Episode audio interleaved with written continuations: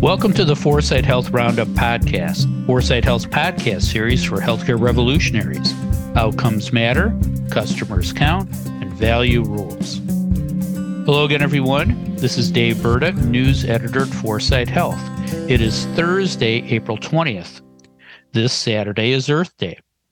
I hope you do something Saturday and every day to save our environment. The last time I checked, we only have one of those, so let's not screw it up. What is screwed up is the tax exempt status of not for profit hospitals and health systems. And that's what we're going to talk about on today's show. Specifically, we're going to talk about a new report comparing the value of hospital tax exemptions to the amount of charity care they provide, and a new report comparing the value of hospital tax exemptions to the amount of community investments they make. To tell us what these reports mean for healthcare and consumers moving forward are Dave Johnson, founder and CEO 4sight Health, and Julie Murchinson, partner at Transformation Capital. Hi, Dave. Hi, Julie. How are you guys doing this morning? Dave? Well, Dave, I'm chuckling about Earth Day. When I was a junior in high school, some of the hip girls in my class persuaded me to join them on a 26.2 mile fundraising walk for Earth Day. Don't know how much money we raised, but feet sure got tired. I wonder how much social justice activity among young people occurs because they want to hang out with people they're attracted to. what do you think? yeah, I think that's been going on for a while. yeah. Uh, thanks, Dave. Julie, how are you? I'm well. I'm in beautiful sunny Laguna. So any break from a little bit of rain in Seattle and back at the Health Evolution group you know, it's fun. It's good. Good for you. Thank you.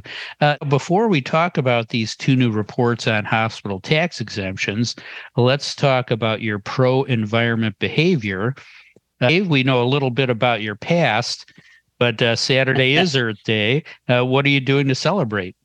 I think I'm going to eat some psilocybin mushrooms. Just kidding. Uh, Rachel Carson's book, Silent Spring, is what led to the creation of Earth Day uh, in 1970. Uh, spring is anything but silent in Chicago right now. It's busting out all over. Rhododendrons and dogwood trees are blooming. New shoots are sprouting from the ground. Robins have appeared. Delicious new scents in the air. It's wonderful. Based on your question, Dave, I think I'll take a moment on Saturday to appreciate spring, which, as I've become older, has become my favorite season. There's power in rebirth. Good for you. Thanks, Dave. Uh, Lee, how green are you? Well, uh, I will say that I have lived in some extraordinarily green areas in San Francisco and Seattle. And oh, when my kids have gone to visit a place that doesn't compost, like municipal composting, they don't know what to do with the food scraps. Like, what do we do with them? do we put them in the trash? So we are so hardwired to composting. But I will say, our family has many conversations about these things. For instance, we didn't know for years that if you take your paper milk carton and you try to flatten it and separate the cap from the milk carton, the caps become trash. They can no longer recycle those. So you have to screw the cap back on the milk carton. So many, many conversation at the Murchinson family table about how to properly recycle. It's interesting because uh, you know, our kids do the same with us about what we can and can't put in the recycle bin. So uh, it's always a lesson. Uh, time I threw out a plastic six pack ring without cutting it up, and I thought uh, someone was going to cut me up. you know, all three of them jumped on me. I don't know if they wanted my wallet, but it was really about cutting up the plastic. So it was behavioral modification at its best. Save the dolphins. Save the Dolphins, right? That's yeah. right. That's right. Yeah, uh, I think the next generation's got this down, so I'm optimistic about it. Uh, thing I'm less optimistic about is hospital tax exemptions. So let's talk about that. The uh, Family Foundation is out with a new report that said the value of tax exemptions enjoyed by not-for-profit hospitals in 2020 was 28.1 billion dollars. You know, that's a lot of coin. Roughly half was in federal tax exemptions, like no federal income tax. The other half was in state tax exemptions, like no local property taxes. By comparison, hospitals provided $16 billion in charity care in 2020, or more than $12 billion less than the value of their tax exemptions. Dave, do the uh, numbers surprise you? What can we do from a policy perspective to close that gap? And how does closing that gap help consumers? Oh, you're just poking me, Dave. You know these numbers yeah. don't surprise yeah. me. I'm a broken record on this topic. Remember broken records, you know, when it would go over, repeat and repeat and repeat. Uh, the Kaiser methodology actually understates the value of tax exemption because it excludes potential tax revenues from investment income, capital gains, and asset sales. Those are all forms of non operating income. So, my estimate when you put that on top of the 28 billion is the societal cost of tax exemption for hospitals is closer to 40 billion. You know, any way you cut that, that's a lot of Benjamins. Entire industry has emerged to justify the value of tax exemption for hospitals offset by reports like the two we're discussing today that try to bring transparency and clarity to the policy debate. Uh, this topic certainly employs a lot of professionals.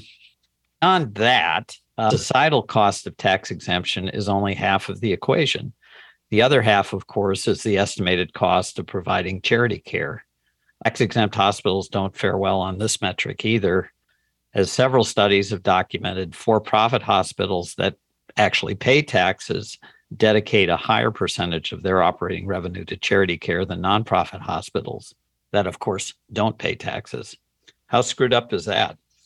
Uh, and if we could square the costs and benefits of tax exemption under the current system, it wouldn't come close to meeting the health and healthcare needs of the medically underserved populations in the US. That's what the proxy charity care is supposed to be measuring. And it doesn't take Einstein to realize that affluent communities have too much access to healthcare services, while low income communities, both urban and rural, have far too little. Uh, had to get to the policy discussion eventually, right, Dave? Right.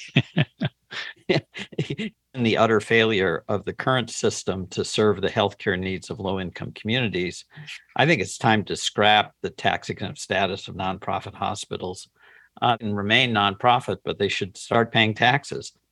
Taxing all hospitals equally would eliminate the subsidy benefit gap that you mentioned and clearly exists today. It would also provide vital funding for governments to make investments that promote better access to health and healthcare services. Besides, as a nation, we have far too much investment in healthcare, I mean, really sick care, and nowhere near enough investment in population health any economist will tell you that if society wants less of something, it should tax it. Look at cigarettes. The policy concept is simple America needs less healthcare and more health. Executing on this concept is complicated, but certainly not impossible. Honestly, this is what gives customer revolution in healthcare its moral force. We, the American people, deserve far better treatment from our healthcare system than we currently receive. Outcomes matter, customers count, value rules. These aren't mere slogans. These are the cornerstones of underlying progressive healthcare policies that can create a happier, more equitable, and prosperous America. Save the earth. I mean, it's Earth Day. And while we're at it, let's fix healthcare. How about it? Yeah, double header. That's great, Dave. Thank you. Uh, Julie, any questions for Dave? Okay, Dave. I don't know if you saw the article about the suggested relationship between, you know, effectively governance and this issue. 46% increase in trustees who are compensated at non-for-profit hospitals between 2011 and 2019. And as that has shifted, there's been a 21% drop in charity care for the same period. So this article is suggesting there's a relationship. What do you think of that? Do you think that's actually happening? I'm generally in favor of compensating members at nonprofit health systems.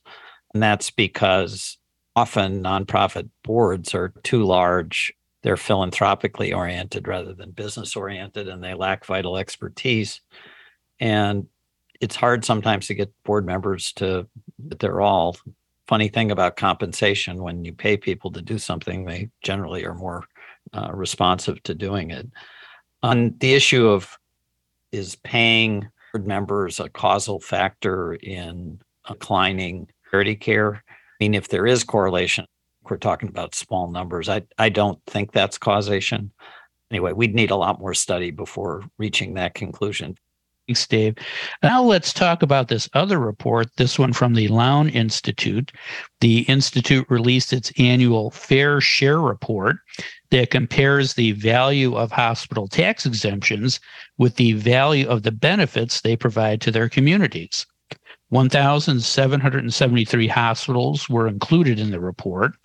1,365, or 77%, of those hospitals ran a fair share deficit in 2020, meaning that the value of their community investments fell short of the value of their tax exemptions.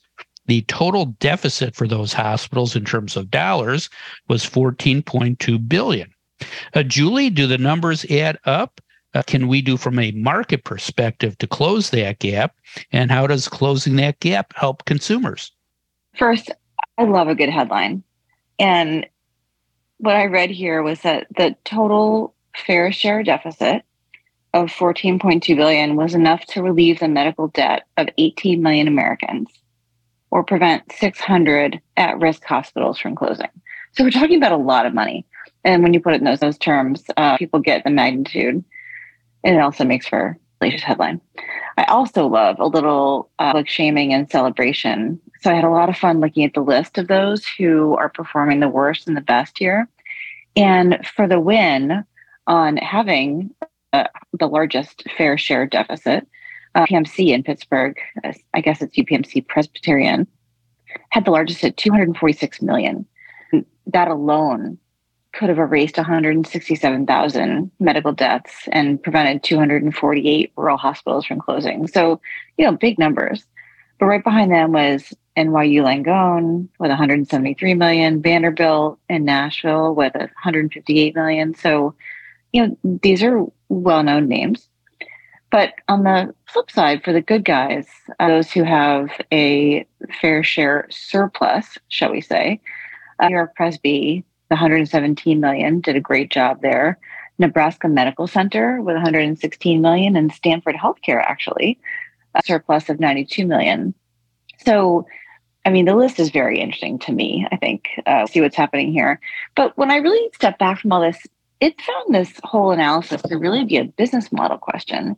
You know, what falls into a hospital's operations and what is considered community benefit. And while a lot of this is, you know, somewhat defined, uh, theoretically, Sloan report seems to really cherry pick in ways that certainly the AHA did not appreciate. You know, for instance, the AHA claims that Lown cherry picked categories that ignored areas like researching life saving treatments and cures and training and educating future doctors and nurses. Like, I look at training and educating future doctors and nurses something that could be considered operational or could be considered an educational program. What is it? obviously research, you have to ask yourself what kind of hospital should be doing research and where should that fall. Uh, for you know, doesn't mention essential services that a lot of these hospitals provide, like neonatal units, services that often aren't provided throughout the community. I was intrigued by finding things that talked about what we're now all talking about with social determinants of health and a lot of services that are being provided, like housing, uh, affordable food, health screenings, um, that uh, hospitals and healthcare are taking on more of these days. And are those considered part of their business for population health, to Dave's point, and preventative care? I mean, one could argue either way. So there's a lot here. It's not just about, you know, them absorbing uncompensated care subsidizing, you know, Medicaid and Medicare expenses. So back to my point, I think that what's happening here is more about the art and the science. But scary part to me is when Russian Day was really about market mechanisms. And when we look at what's happening more broadly, there's truly a, an, a cherry picking of some of the most lucrative services that will leave a lot of these hospitals with nothing but some of these uh, essential services and caring for the poor and underserved. And, you know, if we're headed in that direction, we might be headed in a scary direction. It is interesting. It's kind of like how people do their taxes, right? What can you claim as a deduction? That's right. Any questions for Julie? Julie, I wanted to dig into this uh, market question a little bit. Uh, hospitals aren't alone in creating negative value in healthcare delivery. Uh, whole healthcare industrial complex uh, does that. Uh, hospitals are very good at it. And despite all the rhetoric about transformation, uh, sense is that hospital transformation, non particularly for nonprofit hospitals, will come primarily from the outside in, from market-based competitors that deliver real value to consumers. Uh, you agree? And if you do, how will the marketplace rewire nonprofit hospitals during the next five to 10 years? Which institutions will survive and how will they do it? Just small questions, sir. yeah, yeah, yeah. 30 seconds, right? Yeah, yeah. Go. you know me. I definitely agree that uh, market will be, as I was saying, cream the more lucrative services out of not for profit and for profit hospitals, by the way. Uh, do it more efficiently with a lot more technology, wrapping humans around what technology can do. And we, you know, we'll leave a lot of hospitals, especially in urban areas, just caring for populations that are highly government subsidized or um, you know not covered entirely, which leaves hospitals and health systems in a really dangerous position of not being able to really provide services that communities need without this kind of benefit of you know having these extra funds. Um, so no doubt that's happening. And what you know when you think about the rural health situation, as soon as we can really reliably figure out for technology enabled remote services that can be paid for and work in remote areas, addressing the workforce challenges that are so often seen in remote care, there will be far uh, less a push for the need for remote hospitals, or those hospitals would just become the hotels where people go to have the services that are actually controlled or managed by someone else in an urban setting, right? It's like UC Davis has, you know, many of the services that are provided in the Truckee Hospital in Tahoe. So, you know, I think I know I'm well past my 30 seconds, Burda, but so much here that it could go wrong in not-for-profit hospitals. And a lot of the states are going to be left trying to figure out what to do and how to support the much, much needed services that are left over. Yeah. No, had good use of your time there. That was a great, great response.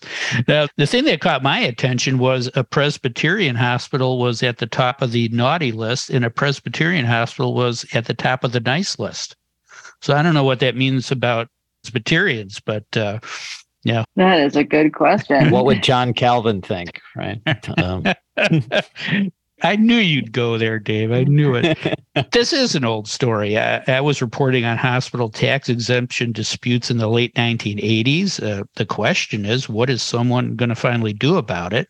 You know, clearly 40 years of public humiliation and bad press hasn't worked. So we'll see. A great discussion. Now let's briefly talk about other big news this week. Uh, Julie, what didn't we mention that we should have? Well, I'm hearing a lot around the health evolution halls about continued hospital consolidation. Sounds like Peter is combining with another one of its local ones and uh, smaller combinations, but continued consolidation. And I'm also hearing that the Blues effectively defend the fact that that that Louisiana is not starting a trend. There's not going to be a big consolidation wave going on in the Blues. So that's the hubbub I'm hearing market intel. Thank you. Uh, what other healthcare news is worth watching? Yeah, the blues not starting a trend until it does. Mm-hmm. anyway, on our last show, I revealed the big reveal that I'm now a movie star for my role in the documentary American Hospitals Healing a Broken System. Last week, I can very humbly report that I'm also an award winning journalist. Uh, I won a bronze Azbee from the American Society of Business Publication Editors for two of my columns in HFM magazine. you know what? I didn't even know I was nominated. Uh, but in the immortal words of Joe Walsh, it's tough to handle this fortune and fame. Everybody's so different, but I haven't changed. So I guess I'll just have to keep on trucking. oh, always go back to the 70s. That's great. Thanks, Dave, and congratulations. Congratulations, Dave. Thanks, Dave, and thank you, Julie. That is all the time we have for today.